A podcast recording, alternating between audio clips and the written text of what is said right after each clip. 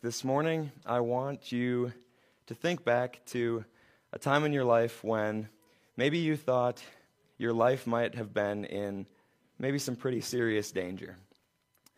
And so the, the example that comes to my mind is driving back to college up in Minnesota um, one year after spring break. And if you know anything about Minnesota, spring is like one week in May. Um, and so driving back from spring break, I managed to drive into this huge blizzard. And all I could see in front of me was white. And I actually slid down into the ditch two different times and thankfully was able to get out of the ditch, get back on the road. But for the last 20 or so miles back to school, could not see a thing. And I'm sure that I left finger marks in the steering wheel as I was just praying over and over and over God, please get me there safe. Now, apparently, we all made it out of whatever our dangerous situation was. But I'm curious. After you knew that you were safe, what was the very first thing that you did? Let's talk a bit about Noah this morning. We, we just went through his story with the kids a little bit.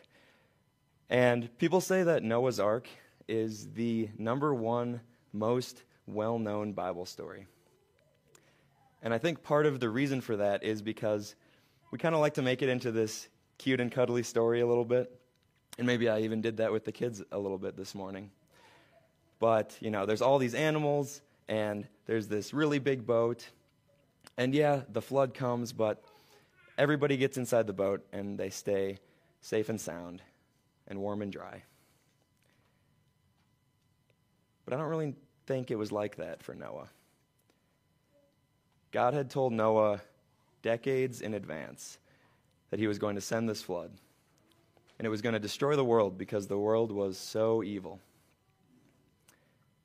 In fact, experts think that it took Noah between 50 and 70 years to build the ark. Now, do you think in those 50 to 70 years that Noah kept that information from God all to himself? I think he told everybody that he knew. And they had to know that Noah was serious because there was this giant boat that he was building that said so. People needed to turn back to God because of what was about to happen. And don't you think word would probably spread about what Noah was doing too? The guy, probably they thought he was a crazy guy building this giant boat and why he kept telling people he needed to do it. And yet, all those years passed 50 to 70 years passed. And nobody else turned back to God. And so the flood came just as God had said that it would. And Noah is safe and sound and warm and dry inside of his ark. But as he looks out the window of that boat, all he can see is water. But underneath that water is his home and every place and everything that he loved about God's creation and everyone that he knew who wasn't his immediate family. Can you imagine Noah's heartbreak? It's not such a such a cute story anymore, is it? Noah and his family were inside of the ark for a year. It rained for 40 days and 40 nights, but they were inside of the ark for a full calendar year. During that year, how many thousands of prayers do you think Noah prayed? God, please keep us safe. God, please don't forget about us. Well, after that year had passed, God kept his promises to Noah and his family. And that's where we pick up the story today in Genesis chapter 8.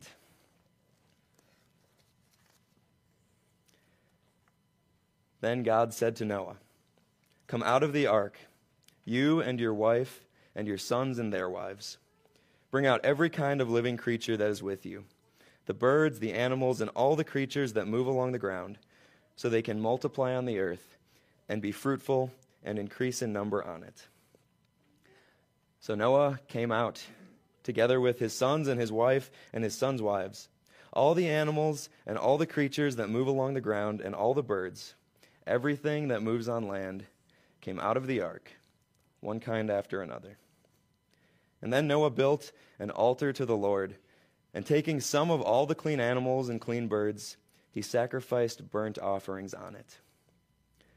The Lord smelled the pleasing aroma and said in his heart, Never again will I curse the ground because of humans, even though every inclination of the human heart is evil from childhood. And never again will I destroy all living creatures as I have done.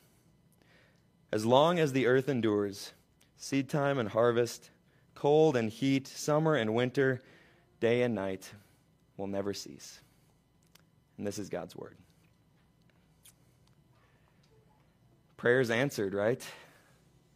Noah and his family walked out of the ark and into a world that probably looked nothing like the world that they knew. And can you imagine their to do list? They literally had to rebuild their whole lives from the ground up. They had to rediscover places to live and rebuild homes and replant fields. I mean, where do you even start? But Noah started by praising God. That was his top priority. Noah was grateful. And maybe we think, really? After what sounds like the worst year of his life, Noah was grateful? But clearly, that is not the way that Noah saw this situation. Noah was a very old man by this point. He had lived a very long life. He had watched the world that he lived in rebel against God. And he had watched them ignore God's warnings that the flood was coming. Noah knew that the world he lived in was sinful. But just like you and me, Noah knew that he was sinful too. He deserved to be washed away with everyone else in that flood. And yet, God's grace to Noah and his family, God's undeserved love for sinners, had brought Noah and his family safely through the flood, just as God had promised that he would. And so it was that grace that made Noah overflow with gratitude. And so we see Noah's reaction as he gets off of the ark. He is grateful. So, why do you think it is that so many people who hear Noah's story are spiteful? My fiance, Emily, is a preschool teacher. And a few weeks ago, she was teaching her preschoolers the story of Noah's Ark. And they had some questions. They said, Well, God destroyed the whole world with a flood. Why did he do that? And Emily explained that it's because the world was full of sinful people who didn't believe in God. Well, the preschoolers asked a fair question, didn't they? That's a question that a lot of people ask. That's a question that makes a lot of people pretty angry with God. God, that is so unfair. How could you do that? But I want us to think about this this morning. Is it really unfair? We know that God knows all things, and we know that He is a loving God. Is it really so unfair to the human race that God essentially started over and made it so that everyone who was alive on earth at the time was a believer? Because after all, if we truly believe that God is perfectly loving and perfectly wise, and we do believe that, that's what the Bible tells us, that's what God shows us in His Word, then don't you think that maybe, just maybe, we should assume that there will be more people in heaven because the flood happened than if God had just let the world continue on as it was. Now, another question that the preschoolers asked was Well, sometimes I sin. Does that mean that God's going to destroy me too? And I promise I'm not making that up. They, they asked really good questions. but again, that's not just a question that preschoolers ask, that's a question that we ask too. There has to be some punishment that's coming for my sin, right? There has to be something that will happen as a result of me breaking God's law. And yet, God answers our question. God answers our question and he says, Never again. Never again will he destroy the whole world as he did in the flood, God says. Now, understand what God is not saying here. He's not saying that there will never be terrible natural disasters, even terrible floods like we see from Hurricane Ian. In fact, the Bible tells us that natural disasters like this will always happen, and they're a reminder that this world that we live in is temporary. But God's promise to Noah was that he would never again destroy the whole world as he did in the flood because of the world's sin. And he says that. He says never again, even though the human heart is sinful from childhood. And now that's kind of a that's kind of a tough pill to swallow, isn't it? Sinful from childhood, really? And there are some Christians that will even choose to not believe that that's true. And yet the Bible teaches us that that sin is a dominant trait that is passed down from parents to children 100% of the time. Surely I was sinful from birth, the Bible says, sinful even from the time that I was conceived. By our very nature, we want to rebel against God. We want to disobey the things that God tells us are best for our lives. And by the time of Noah, the world had followed its own desires to such a point that it had essentially turned its back on God entirely. Noah knew that the world had gotten what it deserved in the flood. But he had gotten something different. He had gotten God's grace instead. And so God promised Noah that as long as the world endures, there will be this pattern. God will never interrupt the pattern of this world again. There will be days and nights, and months and years, and seasons, and sin.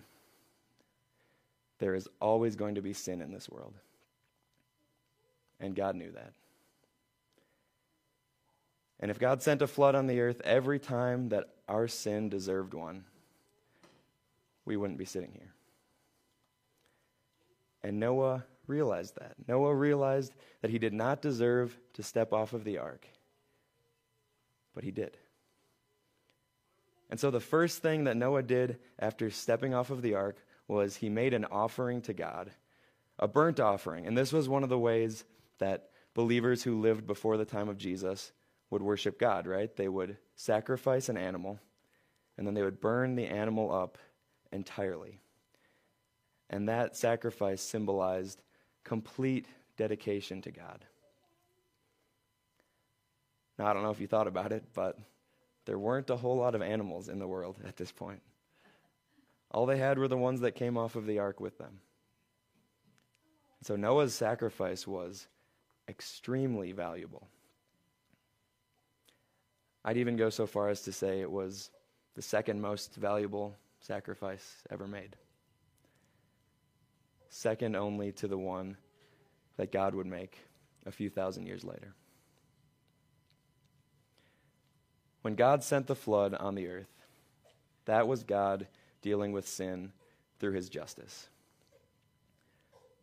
But by sacrificing Jesus for us on the cross, that was God dealing with sin through his grace. Jesus is the perfect sacrifice of infinite value that paid for the sins of the whole world. His death was that sacrifice that paid for the sins of the whole world. And he rose from the dead to show us and to tell us that his death his sacrifice paid for your sins and mine. And God didn't sacrifice one of only a few animals. He sacrificed his one and only son. And so now, because of that sacrifice, God's word to us today, well, it's very similar to what it was to the people of Noah's day, right? All who believe in God's promises will be saved. And then God opens up the floodgates of his blessings to you through faith. And one of those blessings that God gives to us is the blessing of baptism. And the Bible actually draws a connection between the waters of the flood and the waters of baptism, as crazy as that might sound. And so it says this In the ark, only a few people, eight in all, were saved through water. And this water symbolizes baptism that now saves you also. It saves you by the resurrection of Jesus Christ. In baptism, you receive the value and the benefit of Jesus' sacrifice. You are saved. Your victory is his victory.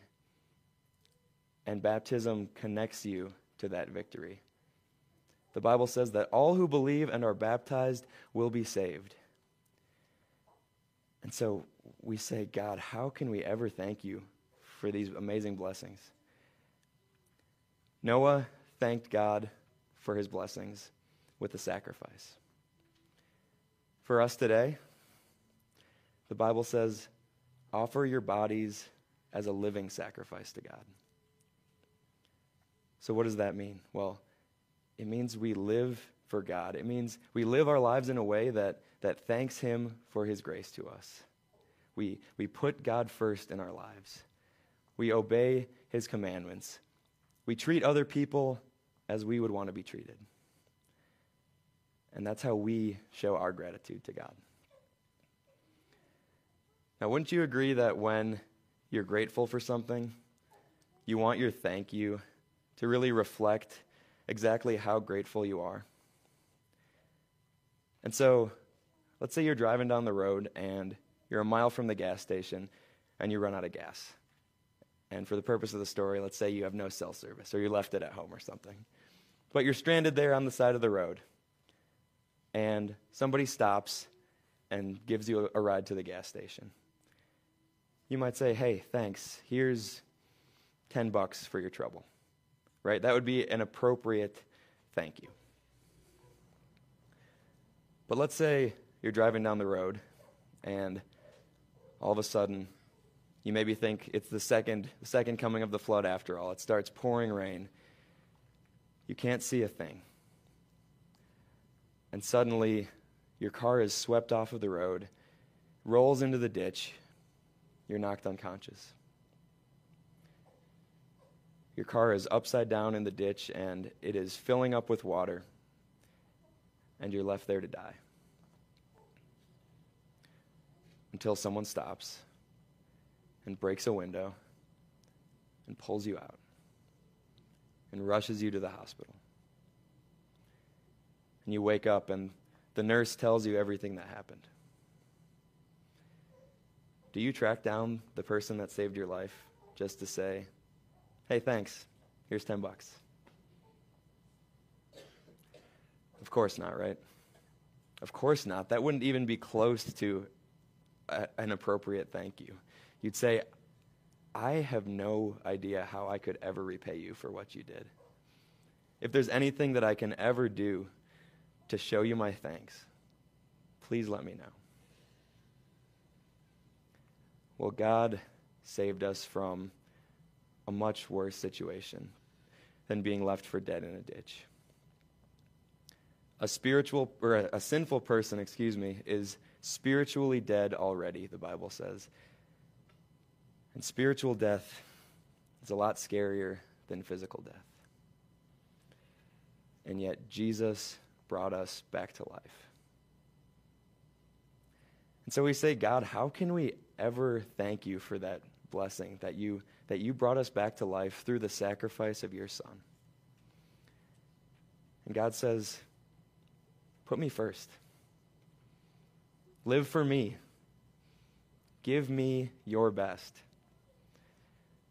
That's one reason why here at Light of the Valleys we're, we're launching this, this theme for our ministry going forward with the, the, the letters EST, right? That, that EST stands for the establishment phase of our congregation as we pray for God to, to bless that phase of our church.